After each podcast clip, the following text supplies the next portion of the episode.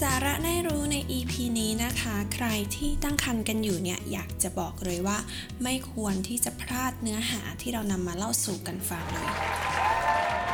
ซึ่งใน EP ก่อนหน้านี้นะคะ เราได้พูดถึงเกี่ยวกับการเตรียมตัวก่อนการตั้งครรภ์นั่นเองใครนะคะที่อยากจะรับฟัง EP ก่อนหน้านี้สามารถคลิกได้ที่ลิงก์ตรงหน้าเว็บเพจของเราได้เลยค่ะ กลับมาเข้าสู่เนื้อหาสาระน่ารู้ในวันนี้นะคะ แน่นอนเลยนะคะว่าใครที่กำลังตั้งครรภ์ครั้งแรกเนี่ย เกิดคำถามขึ้นมามากมาย แน่นอนว่า เอ๊ะ เราควรจะทำยังไงเพื่อให้มีสุขภาพครรภ์ที่ดี แล้วอาหารเนี่ยควรจะเน้นอะไรเป็นพิเศษหรือเปล่าหรือว่าอาหารแบบไหนนะคะ ที่เราควรจะหลีกเลี่ยงในระหว่างการตั้งครรภ์นั่นเอง และอันดับแรกเลยนะคะ ทุกคนต้องทำความเข้าใจก่อนว่า ช่วงที่คุณตั้งครรภ์เนี่ยคุณต้องการพลังงานที่เพิ่มมากขึ้นกว่าปกติโดยทั่วไป ซึ่งหลายคนเนี่ยอาจจะเคยได้ยินนิยามนะคะ ที่บอกว่า eat for two หรือที่เรียกกันว่ากินเผื่อสองคนนั่นเอง แต่นั่นก็ไม่ได้หมายความว่าคุณควรที่จะกินเพื่อเพิ่มพลังงานมากจนเกินไปนะคะ เพราะว่าช่วงของการตั้งครรภ์เนี่ยควรที่จะได้รับพลังงานที่แตกต่างกันตามความเหมาะสมนั่นเองการตั้งครรภ์นะคะ เราจะแยกออกเป็น 3 ไตรมาสหลักๆ ด้วยกัน ไตรมาสแรกนะคะ ช่วงอายุของการตั้งครรภ์เนี่ยจะอยู่ระหว่างวีคที่ 1 ถึง 13 ของการตั้งครรภ์ และพลังงานที่คุณควรเพิ่มในไตรมาสนี้นะคะ จะอยู่ที่ 70 กิโลแคลอรี่ต่อวันนั่นเอง ซึ่งคุณอาจจะเพิ่มพลังงานนี้นะคะ โดยการทานขนมปังโฮลวีต1แผ่น เพื่อเพิ่มเป็นอาหารในมื้อเช้า หรือว่าเป็นสแน็คระหว่างวันก็ได้เช่นกันนะคะต่อมาเป็นการตั้งครรภ์ในไตรมาสที่ 2 กันค่ะ ซึ่งช่วงอายุครรภ์ในไตรมาสนี้จะอยู่ระหว่างวีคที่ 13 ถึง 26 นั่นเอง ส่วนพลังงานที่คุณควรเพิ่มในไตรมาสนี้นะคะ จะอยู่ที่ 260 กิโลแคลอรี่ต่อวันเลยทีเดียว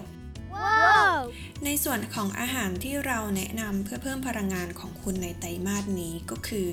ผลไม้แล้วก็อาหารจำพวกโยเกิร์ตนั่นเองนะคะ แต่แนะนำว่าโยเกิร์ตควรเป็นโยเกิร์ตที่ปราศจากน้ำตาลนะคะ ไตรมาสสุดท้ายของช่วงอายุครรภ์คือไตรมาสที่ 3 นั่นเองนะคะ อายุครรภ์เนี่ยจะเริ่มจากวีคที่ 27 ซึ่งบางคนนะคะอาจจะยาวไปจนถึงวีคที่ 40 กันเลย ในส่วนของพลังงานในไตรมาสนี้ที่คุณควรเพิ่มเข้ามานะคะจะมากถึง 500 กิโลแคลอรี่ต่อวันกันเลย Wow. ในส่วนของอาหารนะคะ คุณแม่ท่านไหนที่กำลังตั้งครรภ์ในไตรมาสนี้เนี่ยอยากจะแนะนำเลยว่า คุณสามารถที่จะเพิ่มอาหารมื้อหลัก แต่แนะนำนะคะเป็นไซส์ขนาดกลางนะคะและนอกเหนือจากพลังงานที่จำเป็นแล้วเนี่ยนะคะ สารอาหารอื่นๆ ที่คุณควรจะได้รับระหว่างการตั้งครรภ์เนี่ยยกตัวอย่างเช่นอีกหนึ่งอย่างก็คือตัวไฟเบอร์นั่นเองนะคะ ซึ่งไฟเบอร์เนี่ยนะคะอยากจะบอกว่าสำคัญต่อร่างกายของเรามาก ๆ เลยทีเดียว คุณอาจจะหาตัวไฟเบอร์เนี่ยจากอาหารจำพวก whole grain ได้เลยนะคะ อาทิเช่น พาสต้า ข้าวกล้อง หรือว่าอาหารจำพวก oat ต่างๆ ซึ่งสารคาร์โบไฮเดรตจากกลุ่มอาหารจำพวก whole grain นี้เนี่ยนะคะ อยากจะบอกคุณแม่ทุกคนเลยว่า มันเป็นกลุ่มคาร์โบไฮเดรตที่เปลี่ยนไปเป็นพลังงานที่จำเป็นต่อร่างกายของคุณนั่นเอง อมาเป็นอาหารกลุ่มพวกผักและผลไม้นะคะ ซึ่งหลายคนทราบดีกันอยู่แล้วว่าเจ้าผักและผลไม้เนี่ยเป็นแหล่งรวมวิตามินและแร่ธาตุต่างๆ ซึ่งรวมไปถึงไฟเบอร์ที่จำเป็นมากๆเลยก็ว่าได้ สารอาหารเหล่านี้นะคะจะไปช่วยในการเจริญเติบโตของเจ้าตัวน้อยในครรภ์ของคุณนั่นเองำดับต่อมานะคะเป็นเรื่องของวิตามินต่างๆ ที่จำเป็นในระหว่างการตั้งครรภ์หลายคนอาจจะทราบกันดีนะคะว่าวิตามิน A เป็นวิตามินที่มีประโยชน์เช่นกัน แต่อย่างไรก็ตามเนี่ยในระหว่างการตั้งครรภ์การที่คุณได้รับวิตามิน A ในปริมาณที่มากเกินไปนั้น จะส่งผลต่อพัฒนาการของเด็กในครรภ์ได้เลยนะคะ ดังนั้นนะคะเราแนะนำให้เลี่ยงการบริโภคอาหารที่มีวิตามิน A สูง ยกตัวอย่างเช่นนะคะ อาหารจำพวกตับนั่นเอง ไม่ว่าจะเป็นตับเป็ดตับไก่หรือว่าตับหมูเนี่ยร้วนแล้วก็มีส่วนผสมของวิตามิน A ที่สูงมาก ๆ เลย สารอาหารที่จำเป็นลำดับต่อมานะคะ ที่เป็นตัวช่วยในการเจริญเติบโต และก็การพัฒนาการของลูกน้อยในครรภ์เนี่ยก็คือโปรตีน และกลุ่มอาหารที่คุณสามารถหามาทานเพื่อเพิ่มสารโปรตีนในร่างกายของคุณได้นะคะ ก็อาทิเช่น เนื้ออสัตว์ปีก หรือว่าจะเป็นอาหารทะเลไข่ พวกเต้าหู้อะไรอย่างนี้ก็หามาทานได้ค่ะ การแนะนำในการรับประทานเนื้อนะคะ จะอยู่ที่ 1-2 มื้อต่อสัปดาห์นั่นเองค่ะ และแหล่งโปรตีนอีกหนึ่งชนิดค่ะ นั่นก็คือน้ำมันปลา แต่แนะนำนะคะให้คุณแม่ที่กำลังตั้งครรภ์อยู่เนี่ย บริโภคน้ำมันปลา 1-2 มื้อต่อสัปดาห์ก็เพียงพอนะคะ เนื่องจากว่า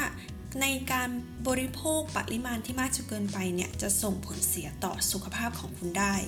นอกเหนือจากสารอาหารที่ได้กล่าวมาก่อนหน้านี้แล้วเนี่ยนะคะธาตุเหล็กเองเนี่ยก็ถือว่าเป็นสิ่งที่จำเป็นมาก ๆสำหรับคุณแม่ที่กำลังตั้งครรภ์อยู่ ซึ่งธาตุเหล็กในร่างกายของคุณอาจจะต่ำมากกว่าปกติในช่วงที่คุณตั้งครรภ์หรือว่าช่วงที่เด็กกำลังมีการเจริญเติบโตนั่นเองนะคะ ซึ่งระหว่างนี้นะคะ คุณหมอ ก็จะมีการตรวจคันของคุณอยู่เป็นประจำ ซึ่งคุณหมอเนี่ยก็จะมีการตรวจค่าระดับธาตุเหล็กในร่างกายของคุณว่าออยู่ในระดับเกณฑ์ที่ปกติหรือไม่ ในกรณีนะคะที่คุณมีค่าระดับธาตุเหล็กในร่างกายที่ต่ำเนี่ย คุณหมอก็จะมีการเสริมตัวธาตุเหล็กในลักษณะของอาหารเสริมเพิ่มเติมให้ ในส่วนของอาหารนะคะที่คุณสามารถรับประทานเพื่อเสริมธาตุเหล็กในร่างกายได้ก็คืออาหารจำพวกเนื้อแดง เนื้อหมูหรือว่าเนื้อแกะนั่นเอง หรือในส่วนของผักเนี่ยก็จะเป็นพวกผักโขมแล้วก็บล็อกเคอรี่นะคะ แนะนำคุณแม่นะคะเวลาไปตลาดยังไงก็พยายามซื้ออาหารจำพวกนี้มาเก็บไว้ในตู้เย็นเลย ก็แล้วก็สามารถปรุงสุกแล้วก็ทานได้ทุกวัน ที่สำคัญอีกหนึ่งอย่างนะคะ ที่คุณควรมีติดบ้านเอาไว้ แล้วก็บริโภคเป็นประจำก็คืออาหารจำพวกนมนะคะ ซึ่งอาหารจำพวกนี้เนี่ยจะมีโปรตีนที่สูง รวมไปถึงวิตามินต่างๆ แล้วก็แร่ธาตุเช่นแคลเซียม ที่จะไปช่วยให้กระดูกของลูกน้อยของคุณแข็งแรงนะคะ การบริโภคอาหารจำพวกนี้ที่แนะนำก็คือ 2-3 มื้อเป็นประจำทุกวัน รวมไปถึง นมโยเกิร์ตนะคะ ที่ชนิดไม่หวานนะคะ ที่เราได้เกินมาก่อนหน้านี้ แล้วก็หรืออาจจะเป็นพวกชีสก็ได้เช่นกัน แต่ข้อควรคำนึงถึงในอาหารกลุ่มจำพวกนมเนี่ยนะคะ ยังไงแนะนำให้คุณแม่เลือกที่ผ่านการพาสเจอร์ไรมาแล้วเท่านั้นนะคะ เพราะว่า หากยังไม่ผ่านการพาสเจอร์ไรมาเนี่ยแบคทีเรียต่างๆ อาจจะไปทำลายพัฒนาการของลูกน้อยในครรภ์ของคุณได้ แนะนำเพิ่มเติมนะคะว่าอาหารทุกอย่างเนี่ยควรที่จะผ่านการปรุงสุกให้ดีก่อนนำมาบริโภคก่อนทุกครั้งนะคะ ถ้าเกิดว่าเป็นอาหารจำพวกผักและผลไม้ที่คุณจะทานแบบสดๆเนี่ยแนะนำก่อนว่าให้ทำความสะอาดด้วยน้ำเปล่าก่อนทุกครั้งก่อนการบริโภคเช่นกัน เนื่องจากว่าพวกแบคทีเรียนะคะ แล้วก็มแมลงต่างๆเนี่ยอาจจะยังคงตกค้างอยู่ในพวกผักผลไม้นั่นเอง มาในส่วนของเรื่องของเครื่องดื่มกันบ้างนะคะ นอกเหนือจากน้ำดื่มน้ำผลไม้สดต่างๆ แล้วเนี่ยหลายๆคนนะคะก็มีคำถามเกี่ยวกับ เครื่องดื่มจำพวกชาและกาแฟนั่นเองว่า เอ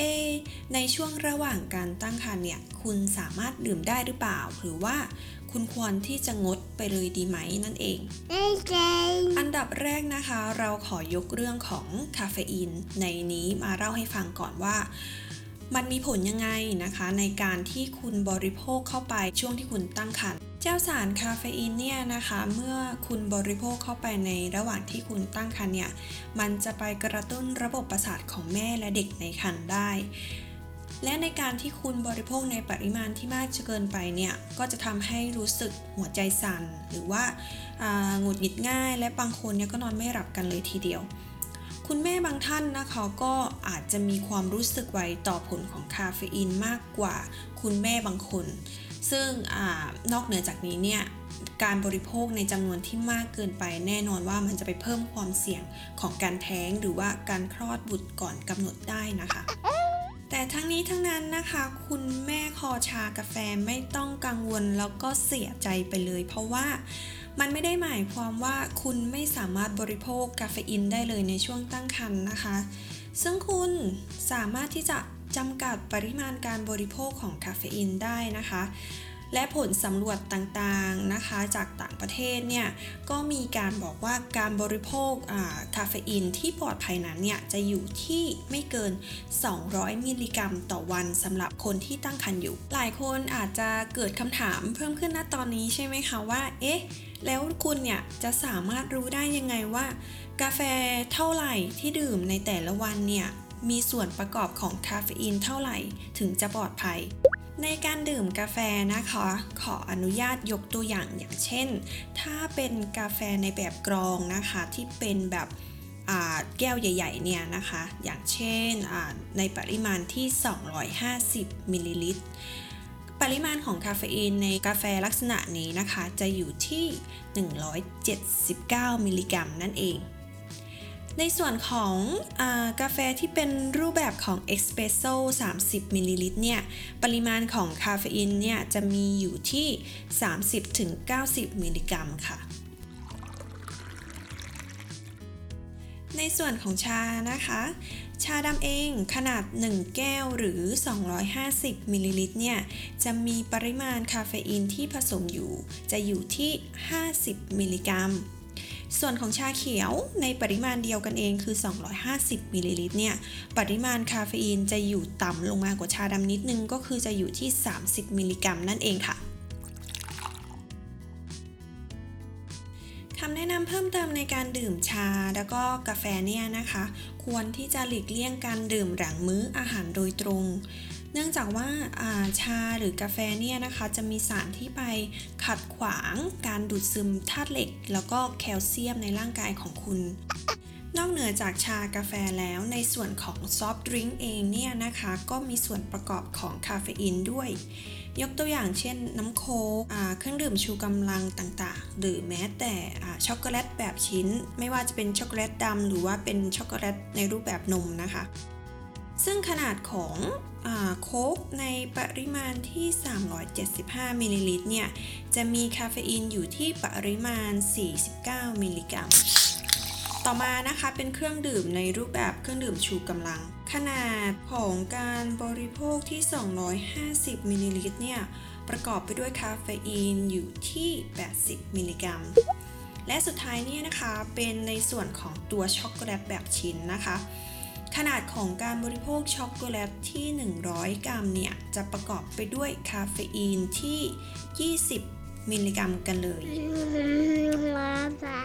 สุดท้ายนี้นะคะอยากจะฝากว่าการที่เรามีสุขภาพคันที่ดีได้นั้นร้วนแล้วก็ขึ้นอยู่กับการปฏิบัติตัว และก็การควบคุมตัวเองให้ได้นั่นเองนะคะ ควบคู่ไปกับการออกกำลังกายอย่างสม่ำเสมอด้วย ด้วยความปรารถนาดีและห่วงใยจากคิดเจนิกนะคะ เราหวังเป็นอย่างยิ่งว่าเนื้อหาสาระที่เรานำมาฝากใน EP นี้ จะช่วยให้คุณแม่หลาย ๆ ท่านเข้าใจนะคะ แล้วก็สามารถนำไปปฏิบัติตัวได้อย่างถูกต้องยังไง EP นี้ก็จบลงแล้วนะคะ สาระน่ารู้ใน EP หน้าที่เราจะนำมาฝากกันนะคะ อยากจะบอกเลยว่าห้ามพลาดเด็ดขาด ซึ่งสาระน่ารู้ใน EP หน้านี้ที่เรานำมาฝากกันนะคะ จะเป็นเรื่องของการตั้งครรภ์ในไตรมาสแรก ว่าอาการไหนที่คุณจะประสบพบเจอ แล้วก็การรับมือเนี่ยคุณควรจะทำยังไงนั่นเองนะคะ ยังไง EP หน้าเจอกันนะคะ